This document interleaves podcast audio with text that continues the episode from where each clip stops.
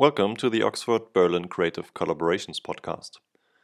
In this series, we showcase research projects across the arts and humanities, drawing on expertise from the University of Oxford and Berlin University of the Arts. This week, we will explore the project Sound of Contagion. In the last episode, we discussed the ideas that have informed the project. To recap, we have input two datasets into an algorithm and then edited the text artifacts yielded into a three layered narrative. We encourage you to read the full text of the project on our website, as what you're hearing here are only snippets of a larger narrative. As discussed in our last episode, the created narratives feel very arbitrary as they lack what we would call sense for the AI, those text fragments are chopped up elements that were put together following a certain set of rules. Those rules, however, do not follow narrative structures, coherence, or any semantic logic which we as readers are familiar with, which is why the experience of reading or listening to it might feel uncomfortable, irritating, or plain and simply weird.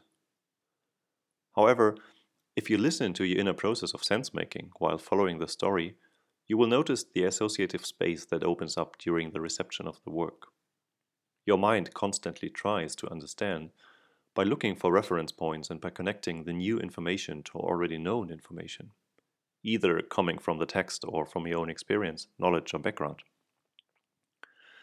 In the following podcast, we will present to you some excerpts of the narrative that Chelsea, Rob, me, and the AI came up with. While I will read the excerpts to you, Chelsea and Rob will reflect on their associative processes from different perspectives. We hope that you will enjoy this insight into our work, and we invite you to meander freely through the world that we created.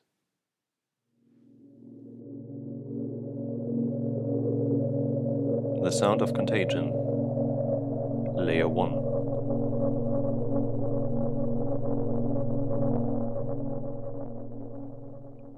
The International Committee of the Dead voted unanimously to authorize the operation to liberate the cities from the clutches of the marauders. But they had been replaced by a motley crew of crazed neo Nazis, preachers, xenophobes, hate groups, fanatics, crazed lizards. Each faction sought to expand their sphere of influence, innovate, and extend their reach. Some were successful, some were not. I really love this section. It writes about the International Committee of the Dead.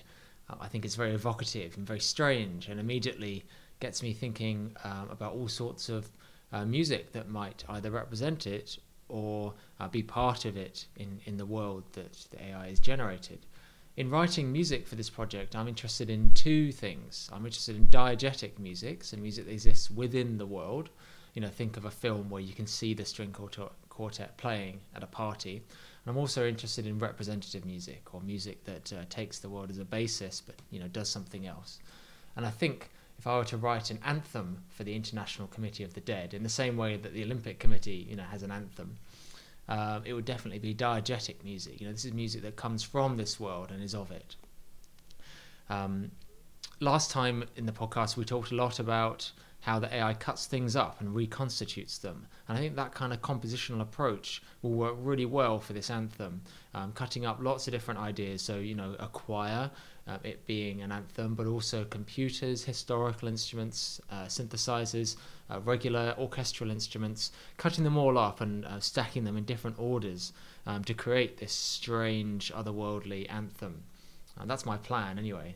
We'll have to see how it goes. I've actually asked an AI to write me the lyrics uh, for the anthem of the International Committee of the Dead, um, which I won't read out all of, but it's given me this amazing uh, poem in Italian, um, which apparently was inscribed on a monument erected in Rome after the death of Pope Pius IX. So there you go. And it begins with the lines Viva la morte, viva la morte, la ora della nostra morte.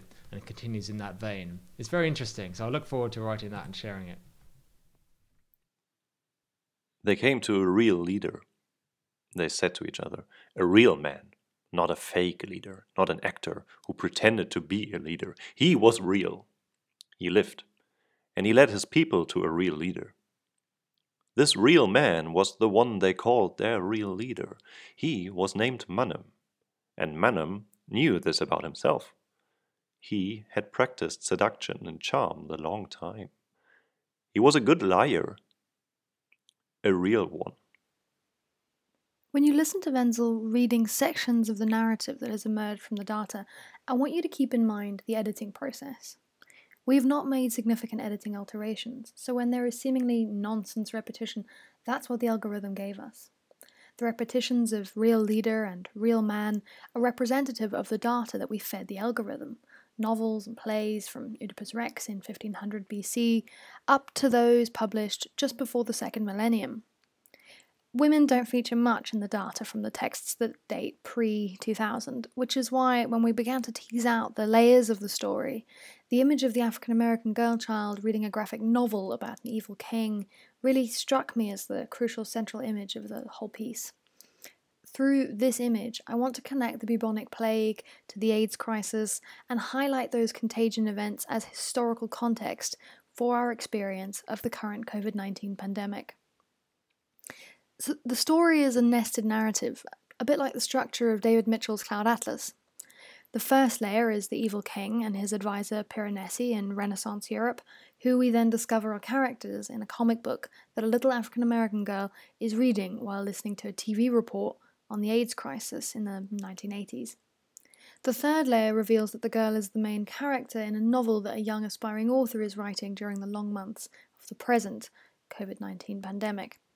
So, as the narrative moves, she grows up and finds herself in our somewhat dystopian present, um, but she is a character imagined by a lonely writer contemplating all that has been lost or changed by the current pandemic.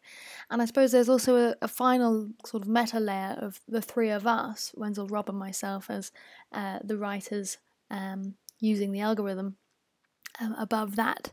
Um, and so there's sort of multiple meta layers.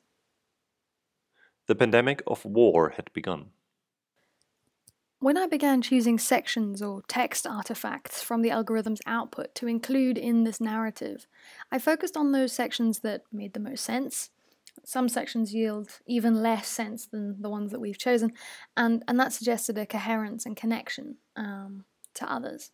So the pandemic of war had begun as the perfect end to the prologue of this piece, and finding it in the text artifacts, I realized that while the algorithm had given us quite a lot of rubbish, and you'll hear some examples of that soon, there were moments of literariness and, and artistry.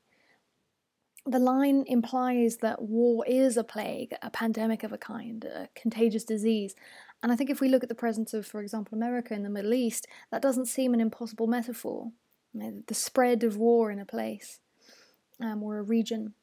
So this raises questions um, that we hope to explore later about authorship, creativity, and how we define the author or artist when working with AI.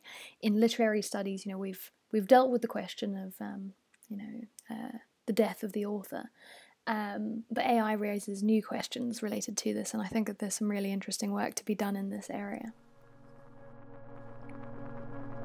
The Sound of Contagion. Layer 2. The pandemic is spreading. In a few weeks, it will overtake Mexico and other tropical areas. But in Asia and Africa, the areas in which pandemics have been known to be spread, now less than three weeks of a second or a thousand days. What follows will determine the first and maximum periods of international isolation. In the West, now, certainly, the cold weather will make things even worse. Vietnam, Kurdistan, Iran will be enveloped in an ice pall, as will most of the countries outside the European sphere. And in Asia, somewhat more slowly but undoubtedly, the total internal separation will be felt to be obscured when in a few weeks' time, time the isolating condition has been broken so that we shall be free to spread. In response to the rising of the temperature, the most virulent diseases found to arise in the most distempered of communities, so that they will be at once cleared of those who wish to remain and introduce a new form of isolation. The revolutionary elements in the masses will have only the weapon that should be possessed and wielded by revolutionaries until today. That weapon is this plague. Private conversations died off. The telegrams ceased, most of the written records disappeared. Against the inevitability of such a catastrophic event, is probably interrogated out as certain it is that general impoverishment brings famine, and that the one manner by which our good country may be rendered entirely submissive to the enemy is through surrender. This section, which implies a newsreader or broadcaster of some sort, has a lot of uh, sonic applications.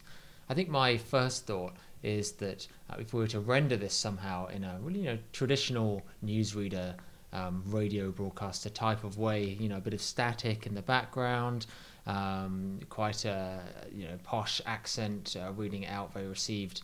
Um, it could be a really interesting sonic object to play with. You know, we could use it in lots of ways in pieces of music, including as a background. Um, we can vocode it, so turn it into a melody. Um, we could even uh, chop it up in certain ways to turn it into a rhythmical track. The text is actually quite uh, rhythmical in some ways. This length of the sentences um, is quite variable and is quite sort of pleasant to speak. I'm also interested in um, the urbanness of some of this uh, extract and indeed a lot of this um, Sound of Contagion text.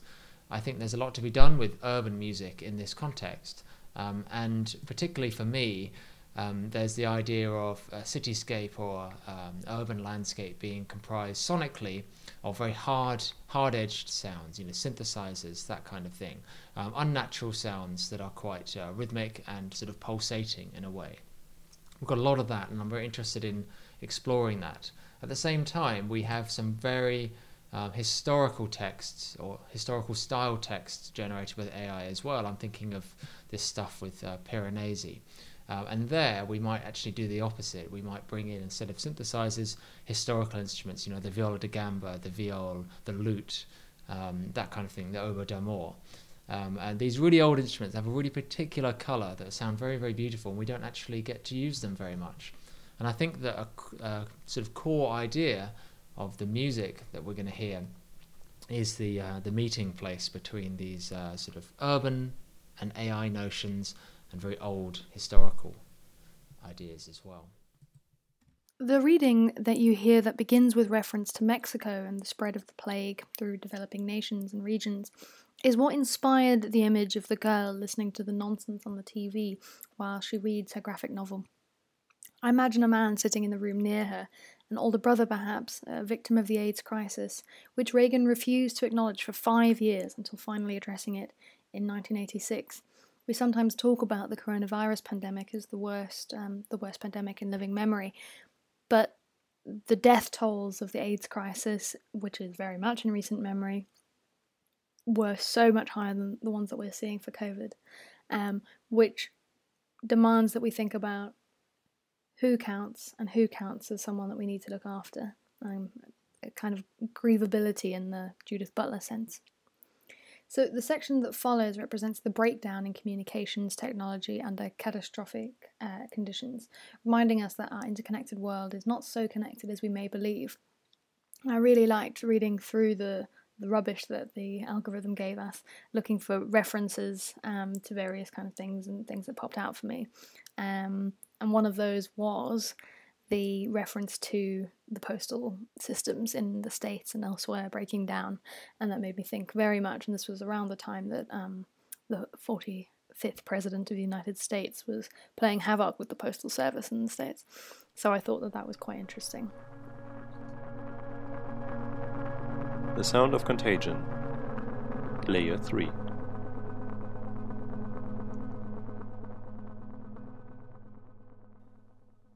I thought about the time that I had left behind when I was alone in a very angry world. I thought about the time that I had left behind when I was alone in a very angry world. Whenever I remember those moments, I can't stop myself. I just stood there, mute, staring at the road. I thought about the time that I had left behind when I was alone in a very angry world.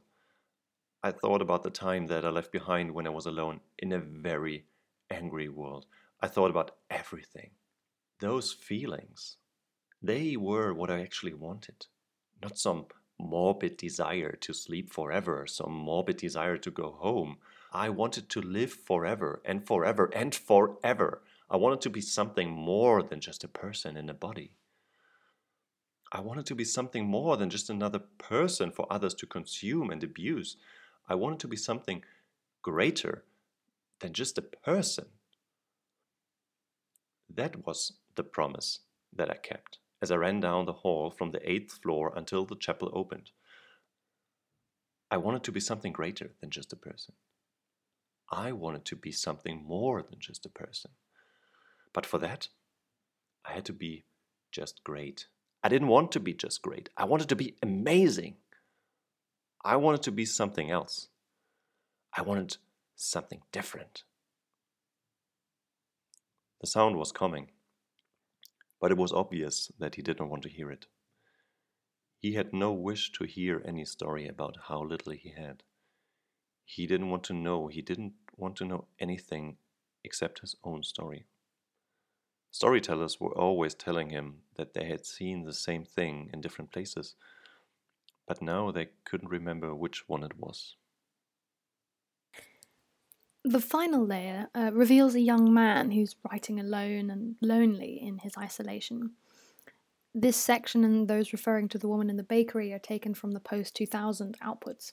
What I noticed reading through those was that in the artifacts produced from the post 2000 data, more women appeared and the text tended to focus more on characters' feelings than on the action. So, in this last section, I think many of us can see our experiences of lockdown mirrored, the sense of life's ambitions sundered by the circumstances we're all living through. And that, section ends with the evocation of sound as a story. I think that's particularly relevant to our experiences now. You know, we hear the empty streets, our empty homes. We ask one another, Can you hear me? Can you hear me now? on our Zoom calls. We're overwhelmed by traffic when the lockdowns lift. But for some, I think it's important to remember that we can be overwhelmed by the noise in our overcrowded buildings, children kept inside and bored, people arguing, silence and clapping, the deafening silences in our own heads as we struggle to make sense of all that we're living through.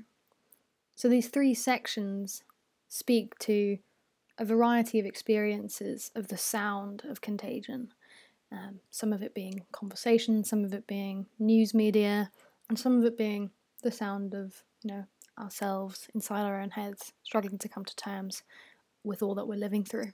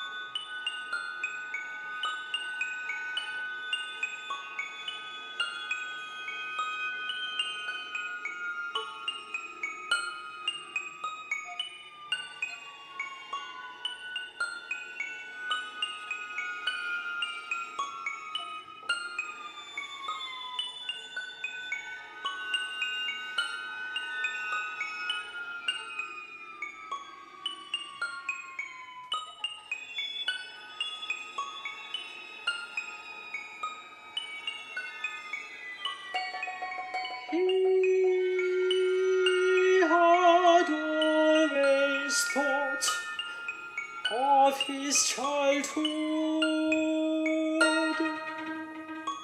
as a series of fixed points, a stable foundation from which to build his life.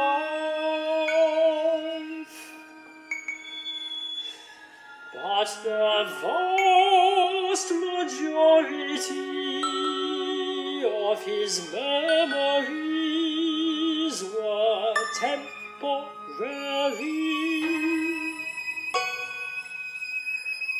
Uncertain,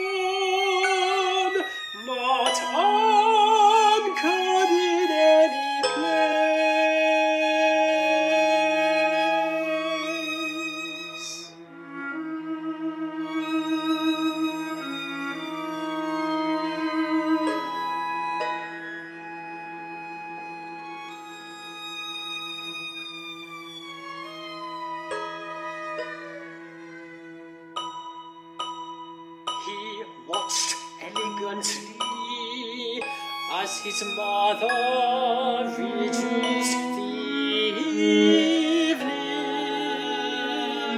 with speeches and flowers to elegies and wine and he watched elegantly as his mother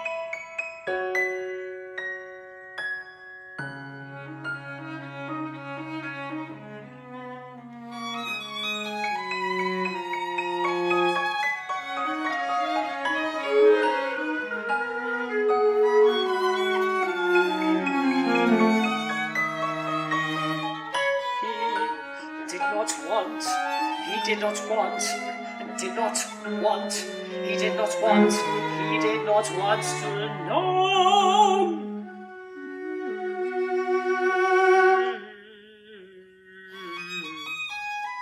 He did not,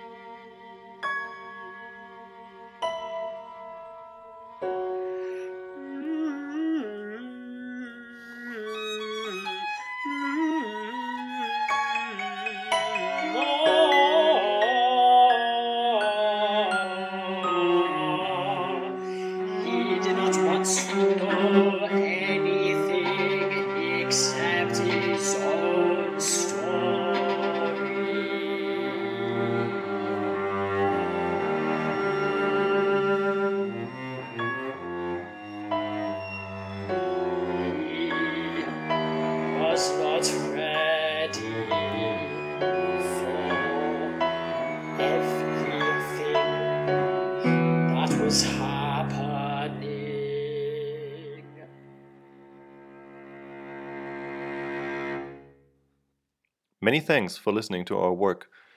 We hope you found it stimulating and that you will subscribe for more thought provoking work from artists and researchers working in Oxford and Berlin. If you'd like to get in touch, please email us at info at oib.ox.ac.uk.